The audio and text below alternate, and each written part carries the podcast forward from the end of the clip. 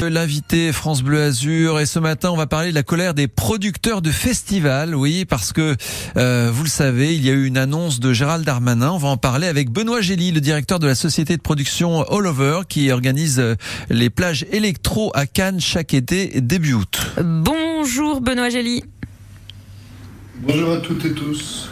Est-ce que vous nous entendez Vous nous entendez? On vous entend un peu loin. Oui, oui. Bon alors vous êtes en Je colère, bien, vous oui. êtes en colère ce matin car le ministre de l'Intérieur annonce que les festivals de l'été 2024 pourraient être annulés pendant la période des JO de Paris faute de services de sécurité. Est-ce que déjà ça vous a étonné cette annonce? Oui, bien sûr, euh, très étonné une fois de plus parce que parce que on enchaîne les mauvaises nouvelles dans le secteur de musique actuelle. Et puis on a été étonné tant par le par la forme cette prise de parole dans un média euh, et éviter de passer euh, bah, par les par les syndicats ou par des par des corps intermédiaires ou par les élus de territoire pour essayer de négocier avant de avant de faire la sortie. Vous l'avez appris, aussi, vous euh, l'avez appris. étonné parce Vous l'avez appris dans la presse, il n'y a eu aucune concertation avant avec les producteurs de, de festivals?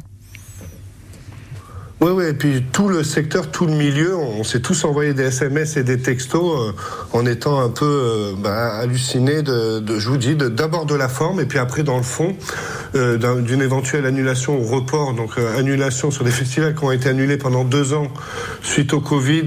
Et puis moi j'aime le rappeler aussi, mais qui, ont vécu de front les problèmes des attentats où on a même été annulé pendant les périodes des attentats.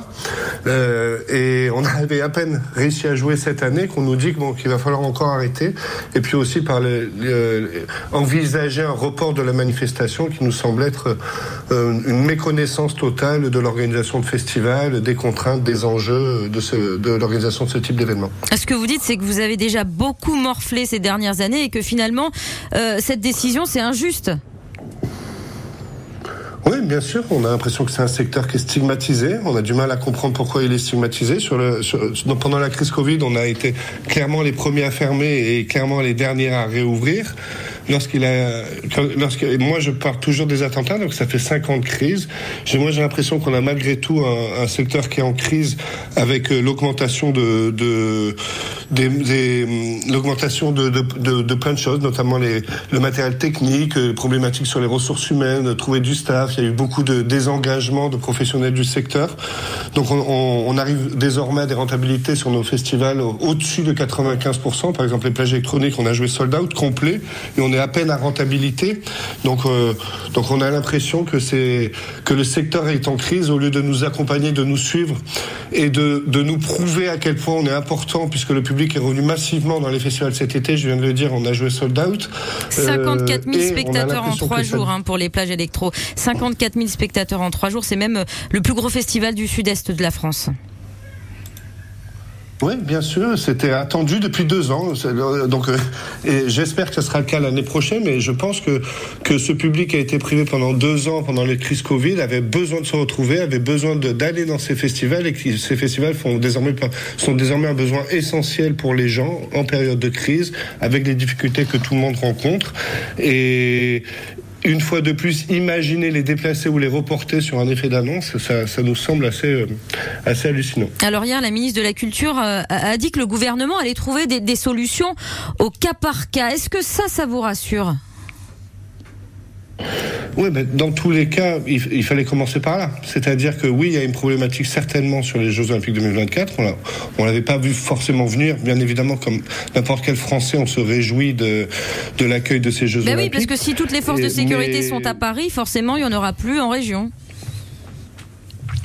Oui, exactement. Après, on n'a peut-être pas les mêmes problématiques euh, à Paris qu'en région. Et puis, le, les festivals en territoire ont des impacts, ont, des rôles euh, très forts. Ça fait vivre des territoires. Il y a des impacts économiques, il y a des impacts d'image, notamment nous dans, une région touristique. Donc, euh, donc reconsidérer différemment un festival parisien ou un festival de province à 1000 kilomètres, dont qui, qui fait vraiment partie du tissu économique du territoire, ça me semblait, euh, ça me semble intéressant. Il y a aussi des périodes ceux qui sont en juin, ceux qui sont en juillet, ceux qui sont en août, ceux qui sont loin, ceux qui sont près, ceux qui sont très nombreux. Enfin, à mon avis, une réflexion de cas par cas. Euh, de toute façon, la relation avec la police et les festivals depuis euh, Gérard Collomb, lorsqu'il était ministre de l'Intérieur, bon, il y avait des discussions qui avaient été engagées à ce sujet, donc c'est pas c'est pas nouveau, mais mais mais je pense qu'il fallait absolument lancer une discussion avant de lancer une sortie médiatique. Et il vous reste deux ans donc pour faire changer d'avis le gouvernement. Merci beaucoup Benoît Gély. Merci à vous. Un directeur de la société de production All Over qui organise donc les plages électro à Cannes chaque été. Le 6-9 France Bleu Azur.